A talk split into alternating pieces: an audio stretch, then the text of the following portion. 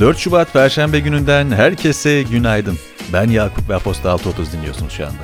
Beni şu anda her nerede dinliyorsanız, evde, arabada, sokakta, işte, ofiste, her nerede dinleme fırsatı bulduysanız sesimin size iyi bir zamanda ulaştığını umuyorum. Bugün bir alıntıyı sizlerle paylaşmak istiyorum. William Faulkner 1950'de Nobel Edebiyat Ödülünü aldığında yaptığı konuşmada şöyle diyor büyük yazar. Akşamın kızıllıkları içinde güneş batar ve mağaranın girişine doğru sarkan değersiz kaya parçasının üzerinde kaderin dandanı son kez çınlarken bir sesin daha susmadan var olduğuna, bir insanın kısık ama yorulmayan sesiyle konuşmasını sürdürdüğüne inanıyorum. Bu aralar aklımda ve dilimde çokça yer kaplıyor bu söz. Öyle işte. Bugünün bülteni Fuji'nin destekleriyle ulaşıyor. Gurmeler için paket servis olarak tanımlanabilecek Fuji hakkında daha detaylı bilgiye bültenden ulaşabilirsiniz. Bugün 4 Şubat Perşembe ve gündemin öne çıkan detayları Aposta 6.30 farkıyla şimdi sizlerle. Sıcak gündem.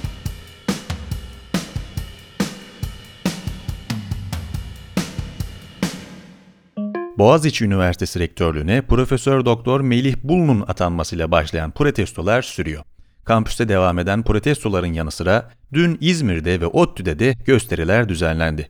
İzmir'deki gösterilere polisin müdahale ettiği ve gözaltıları olduğu bildirildi. Habertürk yazarı Nagihan Alçı ile görüşen Melih Bulu asla istifa etmeyi düşünmediğini ifade etti ve olayların 6 ay içinde tamamen bitmesini beklediğini söyledi. 1 Şubat günü üniversite kampüsünde gözaltına alınan öğrencilerden 51 kişi İstanbul Emniyet Müdürlüğü'ndeki sorgularının ardından sağlık kontrolünden geçirildi ve adliyeye sevk edildi. Twitter ve Instagram gibi sosyal medya platformlarında protestolara ilişkin paylaşımlar yapan bazı kişilerin halkı galeyana getirmek suçlamasıyla gözaltına alındığı bildirildi. Twitter'da Boğaziçi Dayanışması hesabı 30 öğrencinin tutuklama talebiyle mahkemeye sevk edildiğini bildirdi. Boğaziçi kampüsünde pazartesi gecesi gözaltına alındığı esnada yerde sürüklendiğini ve başörtüsünün açıldığını, polisin buna rağmen ters kelepçeyle kendisini polis aracına bindirdiğini belirten Şeyma Altundağ'ın iddiaları üzerine açıklama yaparak bir video paylaşan Emniyet Genel Müdürlüğü açıklamasında suçun her türlüsüyle mücadele eden Türk polisi yalanın her türlüsüyle de mücadele ediyor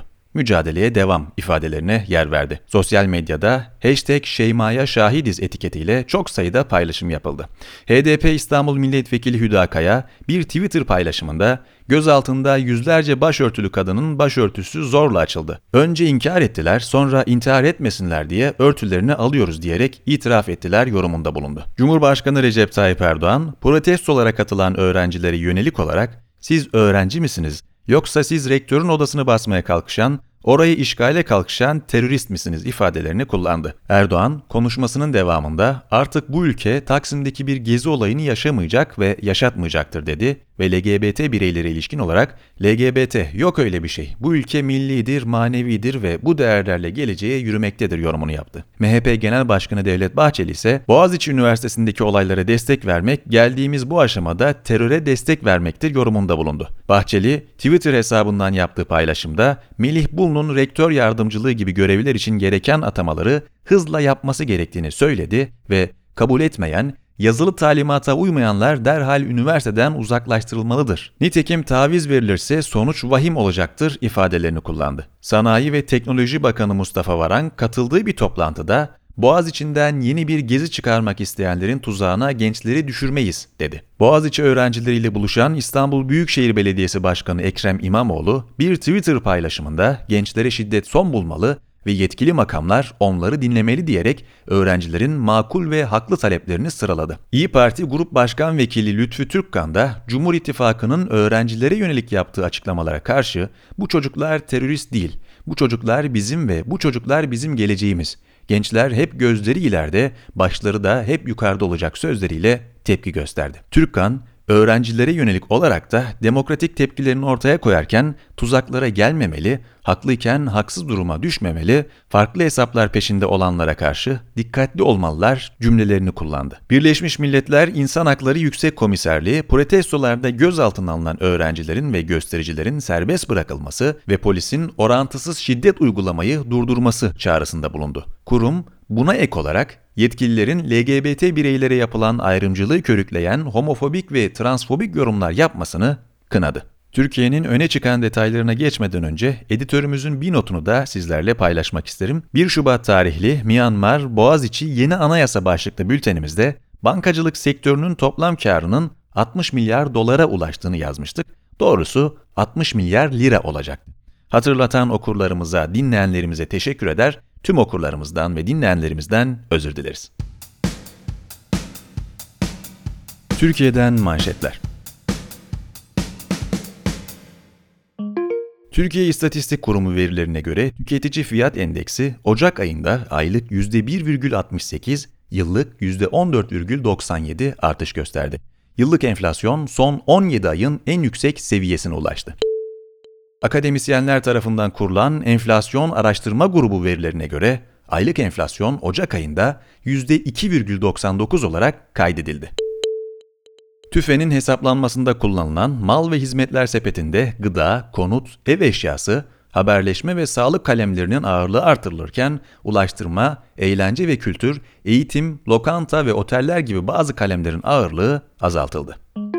İnsan Hakları İzleme Örgütü, Türkiye ve Suriye Milli Ordusu'nun en az 33 Suriye vatandaşını tutuklayarak müebbet hapis cezası gerektirebilecek suçlamalardan yargılamak üzere yasa dışı şekilde Suriye'nin kuzeydoğusundan Türkiye'yi getirdiğini iddia etti. Cumhurbaşkanı Recep Tayyip Erdoğan'ın geçtiğimiz günlerde yeni anayasal düzenlemeler yapılmasına ilişkin çağrısının ardından değerlendirmelerde bulunan Adalet Bakanı Abdülhamit Gül, bu ülkede darbe anayasalarının tortularını milletimizle ortadan kaldıracağız, yeni ve sivil bir anayasayı milletimizle yapacağız ifadelerini kullandı.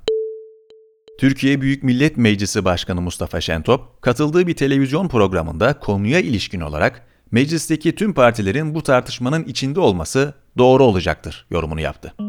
2015'te kurulan teknoloji şirketi Pabinno, Seri A yatırım turu öncesindeki köprü turunda Two Zero Ventures'tan yatırım aldı. Böylece girişimin bugüne kadar aldığı toplam yatırım miktarı yaklaşık 2,5 milyon dolara ulaştı. Dışişleri Bakanı Mevlüt Çavuşoğlu, Çin'in başkenti Pekin'de mevkidaşı Wang Yi ile ortak basın toplantısı düzenledi. Çavuşoğlu, toplantıda Çin'in güvenliğini kendi güvenliğimiz gibi görüyoruz. Gerek ülkemizde, gerek bölgemizde Çin'e yönelik hiçbir olumsuz faaliyete izin vermiyoruz açıklamasını yaptı.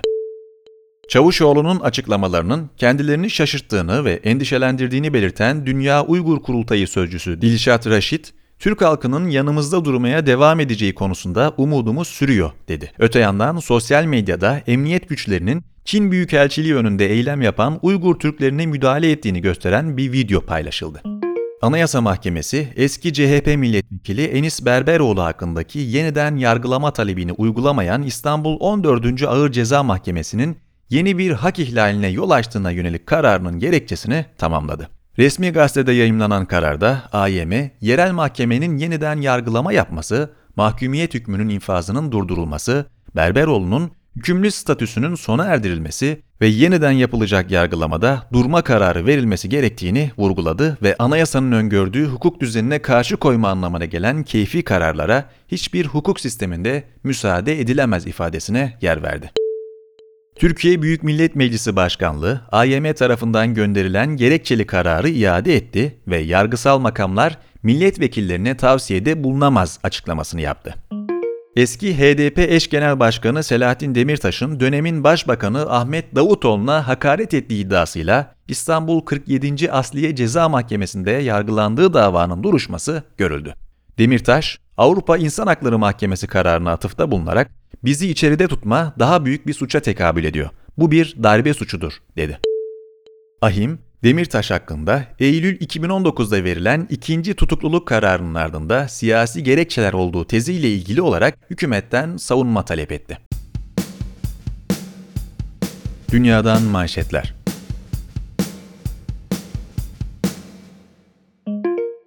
Birleşik Krallık merkezli ilaç şirketi GlaxoSmithKline, COVID-19'a sebep olan SARS-CoV-2'nin yeni oluşan türlerine karşı aşı geliştirmek için Almanya merkezli CureVac'la işbirliği yapacağını açıkladı. GlaxoSmithKline, mRNA teknolojisiyle aşı geliştiren CureVac'ın araştırmalarını desteklemek için 150 milyon avro yatırım yapmayı planlıyor. Güney Kore merkezli çevrimiçi haber sitesi Donga'nın bir haberinde Apple'ın önümüzdeki yıllarda üretmeyi planladığı elektrikli aracı için 3,6 milyar dolarlık bir yatırım yaparak Kia ile işbirliğine gideceğini iddia etmesinin ardından Kia hisseleri %14'ten fazla artış göstererek 1997'den bu yana görülen en yüksek seviyelere geldi. Herhangi bir kaynağa dayandırılmayan haberde işbirliği anlaşmasının 17 Şubat'ta imzalanacağı belirtildi. Reuters'ın ulaştığı Apple ve Kia'nın çatı şirketi Hyundai konuyla ilgili yorum yapmayı reddetti. 1 Şubat'ta ordunun yönetime el koyduğu Myanmar'da polis, yasa dışı telekomünikasyon ekipmanları ithal ettiği suçlamasıyla Aung San Suu Kyi'ye dava açtı. Suu Kyi, soruşturma için 15 Şubat'a kadar gözaltında kalacak. G7 ülkelerinin Dışişleri Bakanları ortak bir açıklama yayımlayarak Myanmar'daki darbeyi kınadı. Bakanlar, orduya olağanüstü hali derhal sonlandırarak iktidarı demokratik seçimlerle gelen hükümete geri teslim etmeleri çağrısında bulundu.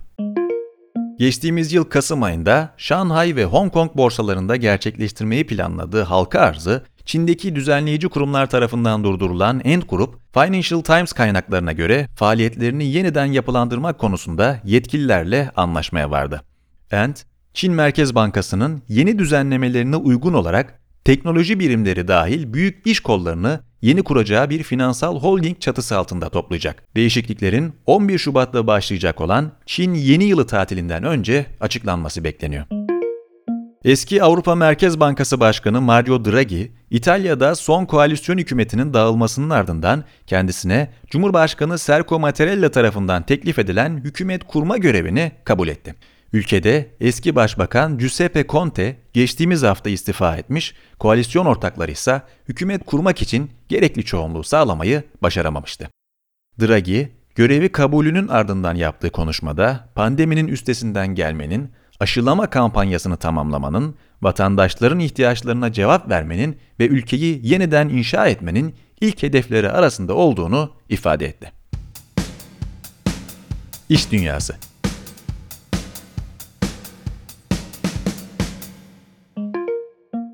1 milyar dolarlık değere ulaşan sesli sohbet uygulaması Clubhouse, iş insanları, gazeteciler, politikacılar, öğrenciler ve ünlüleri bir araya getirirken yeni akım medyaya alternatif bir mecra sunuyor. Yazısında son günlerin gözde ve popüler uygulaması Clubhouse'u konu alan Nurefşan Kutlu, uygulama hakkındaki pek çok detayı sizlerle paylaşıyor. Detaylıca okumak ve incelemek için bugünün bültenine göz atabilirsiniz. Ekipten öneriler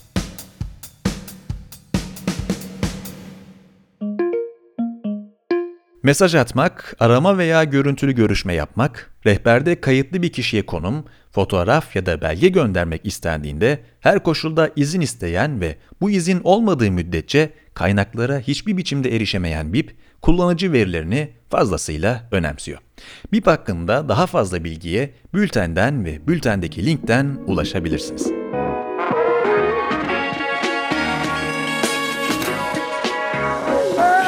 Bir yayının daha sonuna geldik. Ben Yakup. Gündemin öne çıkan detaylarını sizlerle paylaştım. Önümüzdeki haftaya mahsus olmak üzere bu kez salı ve perşembe değil, perşembe ve cumartesi günü mikrofonda olacağım. Haftaya salı günü gündemin detaylarını sevgili İpek sizlerle paylaşacak.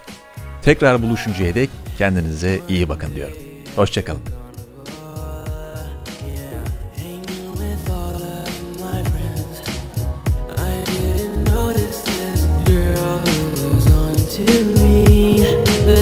good, I just couldn't